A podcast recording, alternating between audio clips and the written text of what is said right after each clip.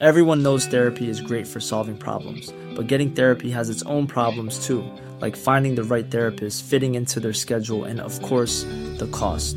Well, BetterHelp can solve those problems. It's totally online and built around your schedule. It's surprisingly affordable too. Connect with a credentialed therapist by phone, video, or online chat, all from the comfort of your home. Visit betterhelp.com to learn more and save 10% on your first month. That's BetterHelp, H E L P. Hey, I'm Ryan Reynolds. At Mint Mobile, we like to do the opposite of what Big Wireless does. They charge you a lot, we charge you a little. So naturally, when they announced they'd be raising their prices due to inflation, we decided to deflate our prices due to not hating you. That's right. We're cutting the price of Mint Unlimited from $30 a month to just $15 a month. Give it a try at mintmobile.com slash switch. $45 upfront for three months plus taxes and fees. Promo rate for new customers for limited time. Unlimited more than 40 gigabytes per month. Slows. Full terms at mintmobile.com. There's never been a faster or easier way to start your weight loss journey than with PlushCare. PlushCare accepts most insurance plans and gives you online access to board-certified physicians who can prescribe FDA-approved weight loss medications like Wigovi and Zepbound for those who qualify. Take charge of your health and speak with a board-certified physician about a weight loss plan that's right for you. Get started today at plushcare.com slash weight loss. That's plushcare.com slash weight loss. plushcare.com slash weight loss. دولت عبری از میان رفته بود ولی هنوز هیکل وجود داشت کاهنان یهودا مانند پاپ های روم کوشیدند تا آنچه را شاهان از نگاه داشتن آن عاجز مانده بودند و از دست رفته بود دوباره تجدید کنند This Mother's Day, celebrate the extraordinary women in your life with a heartfelt gift from Blue Nile. Whether it's for your mom, a mother figure, or yourself as a mom, find that perfect piece to express your love and appreciation. Explore Blue Nile's exquisite pearls and mesmerizing gemstones that she's sure to love. Enjoy fast shipping options like guaranteed free shipping and returns. Make this Mother's Day unforgettable with a piece from Blue Nile. Right now, get up to 50% off at BlueNile.com. That's BlueNile.com. Everyone knows therapy is great for solving problems, but getting therapy has its own problems too, like finding the right therapist, fitting into their schedule, and of course, the cost. Well, BetterHelp can solve those problems. It's totally online and built around your schedule. It's surprisingly affordable too. Connect with a credentialed therapist by phone, video, or online chat, all from the comfort of your home. Visit betterhelp.com to learn more and save 10% on your first month. That's BetterHelp, H E L P. از همین جاست که واضح می شود چرا فرمان اول از ده فرمان سراحت دارد بر اینکه مجازات کفر و زندقه اعدام است. اگرچه شخص کافر از نزدیکترین نزدیکان شخص بوده باشد. کاهنانی که وضع قانون می کردند مانند مردان پرهیزگاری که محاکم تفتیش افکار را در اروپا به راه انداخته بودند چنان تصور می کردند که وحدت دینی شرط اساسی پیدا شدن نظم و تضامن اجتماعی است. همین تعصب دینی است که چون با فکر برتری نژادی در نزد یهودیان توأم شد سبب باقی ماندن یهودیان گردید و در عین حال مشکلات فراوانی برای این قوم فراهم آورد. فرمان دوم که در بالا بردن مفهوم ملی خدا سهم به سزایی دارد مایه آن است که از شعن و منزلت هنر کاسته شود. چه فرمان چنان است که هیچ گونه صورت مجسمی از خدا ساخته نشود. این فرمان مستلزم آن بود که سطح فکر یهودیان ترقی کند زیرا با وجود آنکه در اسفار پنجگانه همه جا یهوه به صورت بشری توصیف شده بود از هر خرافه و انسانمنشی خدا جلو می گرفت و خدا برتر از هر شکل و هر صورت تصور می شد چنان خواسته شده بود که قوم یهود همه چیز خود را فدای دین کند. به این ترتیب در قلب مؤمنان یهود قدیم هیچ جای خالی برای علم و هنر باقی نمی ماند. حتی از علم نجوم هم چشم پوشیدند تا مبادا خدایان باطل زیاد شود. یا آنکه کسی در اندیشه ستاره پرستی بیفتد و خدای دیگری جز خدای یگانه را پرستش کند. در هیکل سلیمان پیش از آن زمان عده بیشماری صورتها و مجسمه ها وجود داشت ولی در هیکل جدید چیزی از این قبیل دیده نمی‌شد. مجسمه ها را سابق بران از اورشلیم به بابل برده بودند و چنان به نظر می رسد که این مجسمه ها را همراه با ظروف و اساسه طلا و نقره دوباره به اورشلیم باز نگردانده اند. به همین جهت است که پس از دوره اسارت یهودیان در بابل هیچ گونه کار پیکرتراشی و نقاشی و نقش برجست سازی در میان یهودیان دیده نمی شود. پس از آن نیز جز در زمان سلیمان که در واقع دوره بیگانه نسبت به ابرانیان بود چنین بوده است کاهنان از هنرهای گوناگون تنها معماری و موسیقی را جایز می دانستند.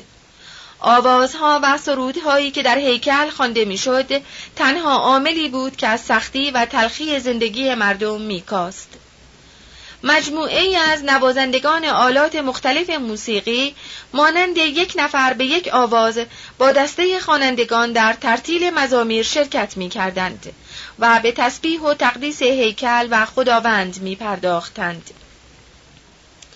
داوود و تمامی خاندان اسرائیل با انواع آلات، چوب سرو و بربت و رباب و دف و دهل و سنجها به حضور خداوند بازی می کردند. فرمان سوم نماینده تقوای شدید فرد یهودی بود نه تنها بر وی حرام بود که نام خدای پروردگار را بیهوده بر زبان براند بلکه اصلا و مطلقا ذکر نام خدا حرمت داشت هر وقت نام یهوه در دعا و نماز می آمد بر وی واجب بود که به جای آن کلمه آدونای را که به معنی پروردگار است تلفظ کند. توضیح هاشیه در زبان عبری یهوه بدون اعراب نوشته می شود چون بنا بود که نام یهوه بر زبان جاری نشود. هر جا کلمه یهوه نوشته بود بر روی آن اعراب میگذاشتند تا به صورت آدونای خوانده شود.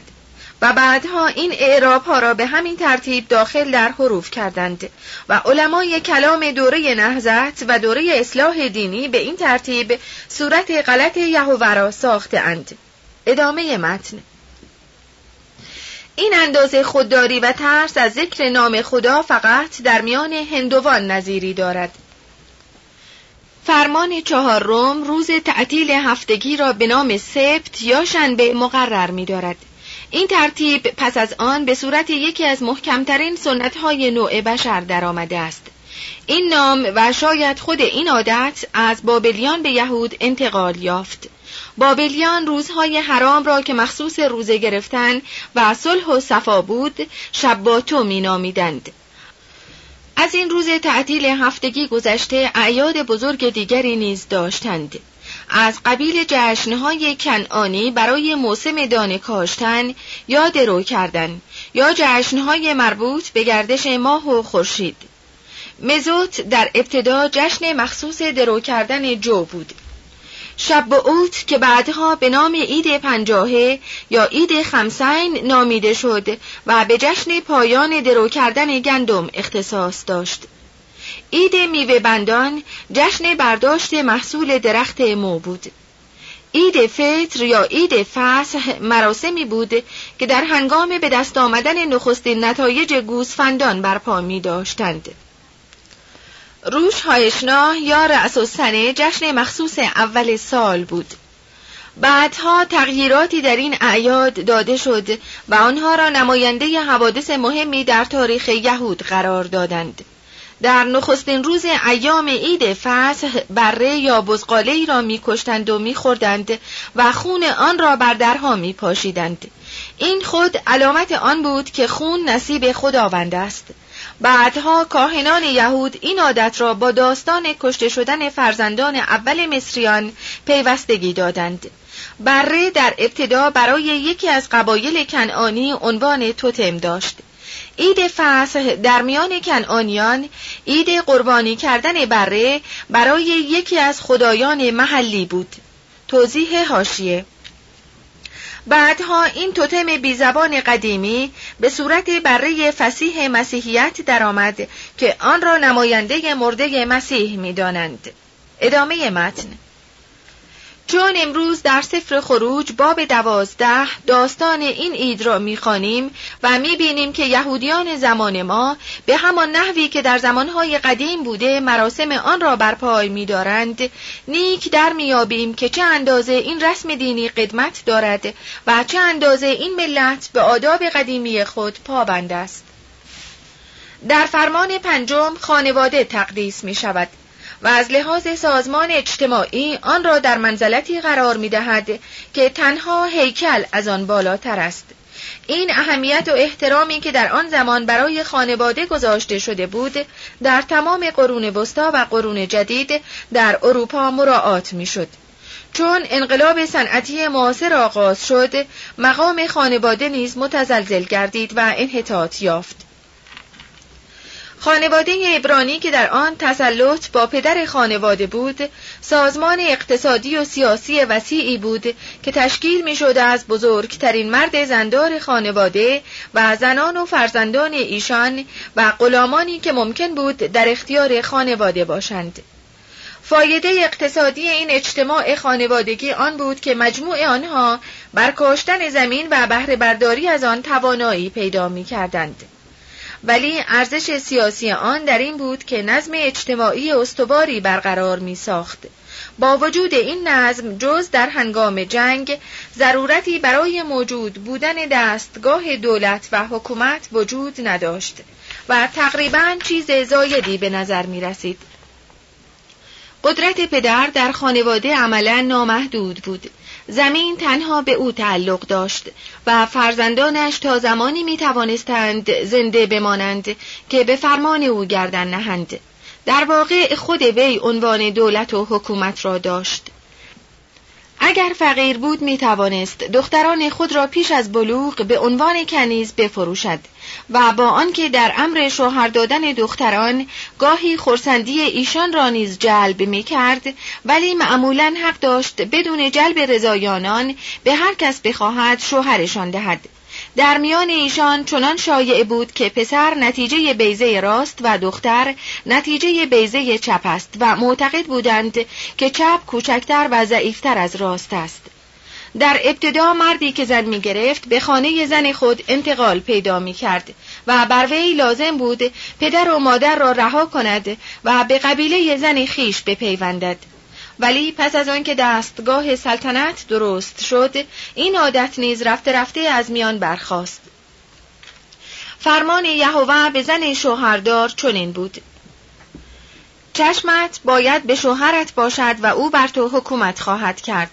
با وجود آنکه از لحاظ رسمی و تشریفاتی زن در زیر فرمان مرد بود اقتدار و احترام فراوان داشت در تاریخ یهود نام زنهایی همچون سارا، راهیل، مریم و استر جلب توجه می کند.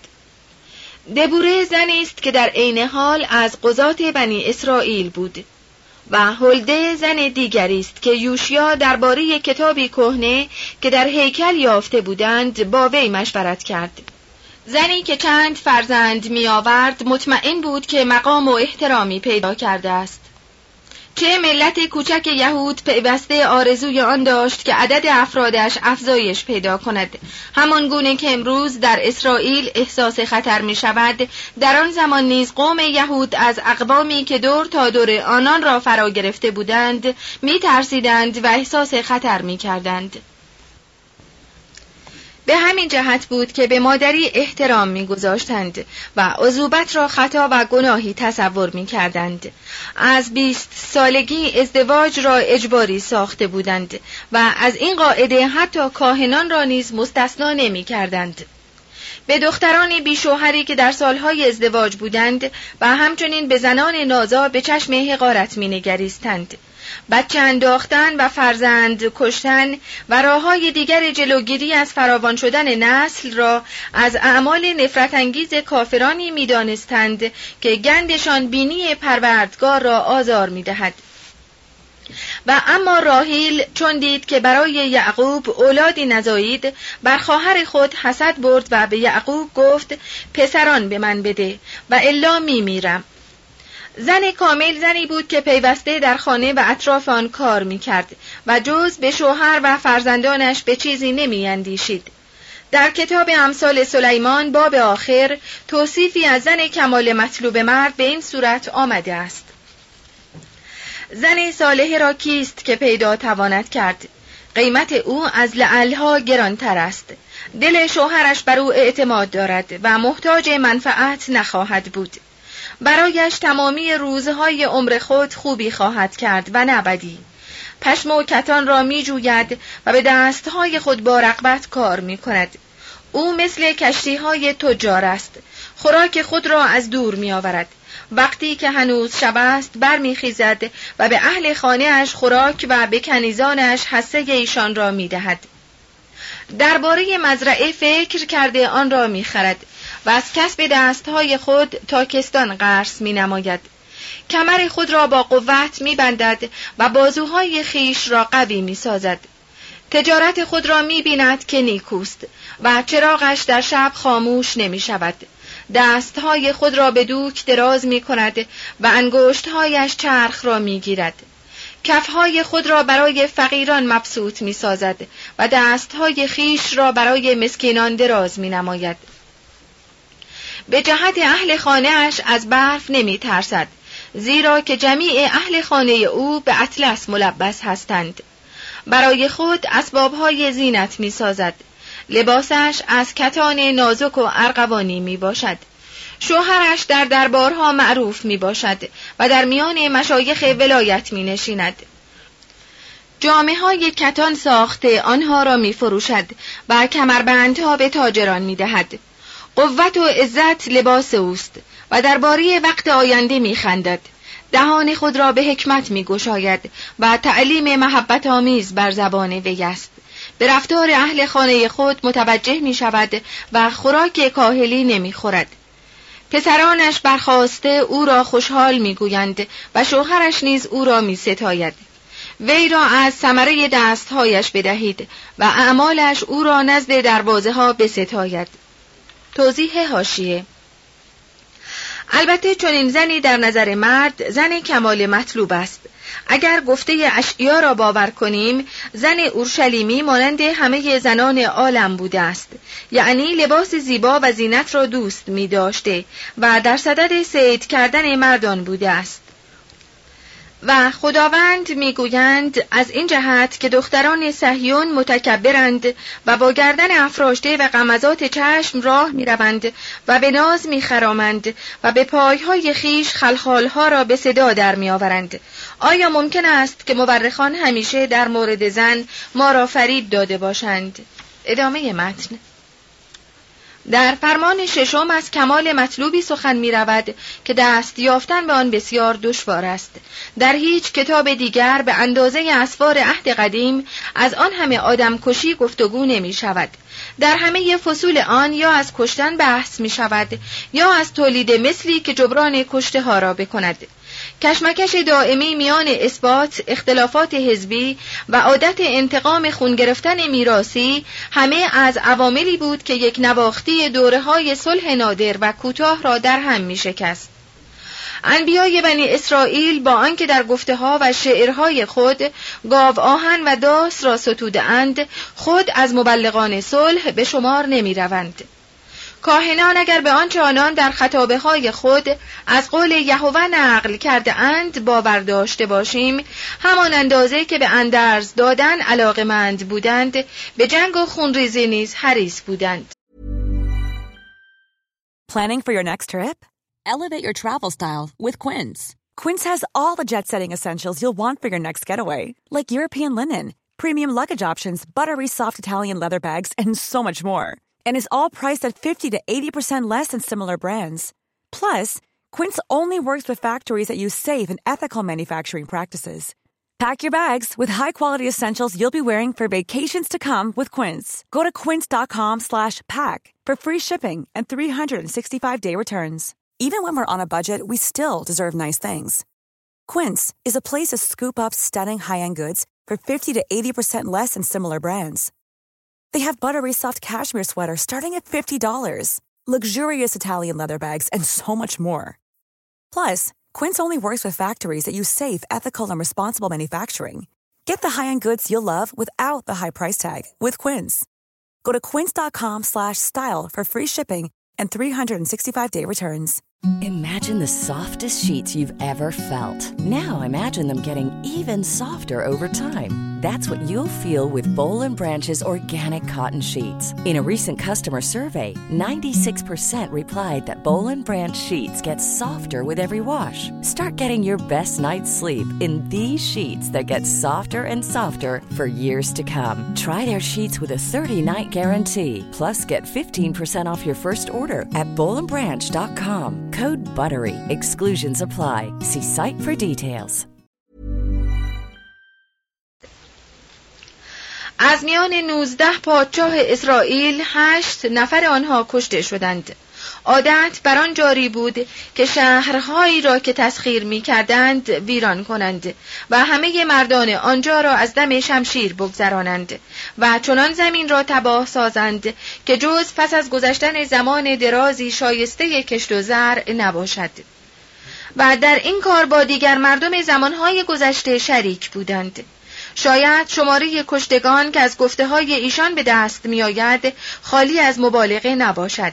چه معقول نیست که بدون داشتن ساز و برگ جدید جنگ بنی اسرائیل صد هزار پیاده آرامیان را در یک روز کشته باشند. بنی اسرائیل چنان معتقد بودند که امت برگزیده خدا هستند. این خود سبب زیاد شدن غرور و نخوتی می‌شد که طبیعتا در مردمی که از قابلیت و استعداد خود آگاهی دارند موجود است نیز همین فکر برگزیدگی باعث آن بود که هرچه بیشتر از ازدواج با دیگر اقوام دامن فروچینند و از لحاظ فکری و فرهنگی از دیگران دور بمانند و خود را از جریانهای بین المللی کنار بگیرند. این خود امری است که اخلاف ایشان در زمان حاضر در صدد جبران آن برآمده اند. ولی این را باید گفت که تا حد زیادی واجد فضایل وابسته به صفات قومی خیش بودند. علت سختی و خشونت قوم یهود فراوانی نیروی حیات در نزد ایشان بود. گوشگیری آنان از تقوای فراوان سرچشمه می گرفت. میل شدیدی که به کشمکش و کشخلقی نشان می‌دادند از این بود که بی اندازه حساسیت داشتند و همین حساسیت سبب آن شد که تا بزرگترین گنجینه ادبی را در خاور نزدیک از خود به یادگار بگذارند. همین تکبر و غرور نژادی بهترین تکگاه شجاعت ایشان در طول قرنهای متمادی شکنجه دیدن و بیچارگی بوده است. آری، آدمی پیوسته چنان می شود که اوضاع و احوال برانگونه بودن ناچارش می سازد. در فرمان هفتم ازدواج به عنوان اساس خانواده شناخته می شود. همان گونه که فرمان پنجم خانواده را اساس اجتماع شناخته بود و دین را تا آنجا که ممکن است به یاری ازدواج و هواداری از آن وامی دارد از روابط جنسی پیش از ازدواج سخنی به میان نمی آید ولی قاعده ها و مقرراتی می‌گذارد که بنابر آنها دختر باید در روز ازدواج دوشیزگی خود را اثبات کند وگرنه او را سنگسار می کنند تا بمیرد. با وجود این عمل زنا در میان قوم یهود انتشار داشت. چنان که ظاهر است پس از ویرانی صدوم و گمورا نیز آن قوم از عمل لوات دست نکشیده اند چون قانون و شریعت بنابر آنچه ظاهر است از همخوابگی با زنان بدکار بیگانه منعی نداشته زنان سوری و موابی و دیگر زنان بیگانه در سراسر راه های بزرگ در کوهها یا زیر چادرها به سر می بردند و کار پیلوری و روسپیگری هر دو را با هم انجام می دادند. سلیمان در این قبیل کارها زیاد سخت گیری نمی کرد و به همین جهت در قانونی که از آمدن این گونه زنان به اورشلیم جلو می گرفت تسهیلاتی قائل شد و عدد آنان در این شهر رو به افزایش رفت و کار به جایی رسید که خود هیکل اورشلیم در زمان مکابیان به صورت فاحش خانه‌ای درآمد و مایه خشم و شکایت یکی از مسلحان زمان شد. البته مسائل عشقی نادر نبود. که میان دو جنس تمایل فراوانی وجود داشت. یعقوب برای راهیل هفت سال خدمت کرد و به سبب محبتی که به وی داشت در نظرش روزی چند نمود. با وجود این باید دانست که عشق و محبت در امر ازدواج و انتخاب همسر دخالت چندانی نداشته است. پیش از اسارت بنی اسرائیل امر زناشویی جنبه عرفی و مدنی صرف داشت که به وسیله والدین عروس و داماد یا داماد و پدر عروس صورت می گرفت. در اسفار عهد قدیم شواهدی است که نشان می دهد که با اسیران هم ازدواج می کرده اند. یهوه همسری با زنان اسیر شده در جنگ ها را جایز می داند. چون شماره زنان کاهش یافت. بزرگان بنی بنیامین را امر فرموده. گفتند بروید در تاکستان ها در کمین باشید و نگاه کنید.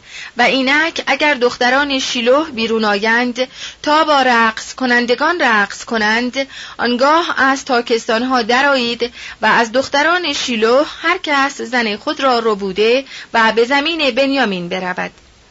ولی این کار یک عمل استثنایی بود. سنت متعارف آن بود که زناشویی از طریق خرید و فروش صورت گیرد. یعقوب لیعه و راهیل را با کار خیش خریداری کرد و بوئز نیز با دسترنج خیش روت زیبا را به چنگ آورد. هوشع نبی سخت از آن پشیمان بود که چرا همسر خود را به پنجاه شکل خریده است. نامی که ابرانیان به زن همسر می‌دادند بلهه بود که معنی مملوک دارد. پدر عروس در مقابل مهری که به عنوان بهای دختر خود دریافت می داشت او را به داماد واگذار می کرد. این خود برای از میان بردن فاصله ای که میان بلوغ جنسی و بلوغ اقتصادی جوانان ممکن است وجود پیدا کند و اسباب خرابی اجتماع باشد وسیله بسیار سودمندی به شمار می رفت. اگر مرد توانگر بود می توانست چند زن برای خود انتخاب کند. و اگر زن مانند سارا نازا بود به شوهر خیش اجازه می‌داد تا برای خود همخوابه ای برگزیند. از همه این آداب و سنن مقصود آن بود که نسل زیاد شود. قاعده چنان بود که پس از آنکه لیعه و راهیل آن اندازه که می توانستند برای یعقوب فرزند زادند کنیزکان خود را به وی ببخشند تا از آنان نیز فرزندانی برای وی پیدا شود. به زن اجازه داده نمی‌شد که بیکار بنشیند و فرزندی نیاورد. به همین جهت چون برادری میمرد بر برادر دیگر واجب بود که هر اندازه هم که زن داشته باشد زن بیوه برادر خود را به زنی اختیار کند. اگر مرده برادر نداشت این کار بر نزدیکترین خیشان واجب می‌شد.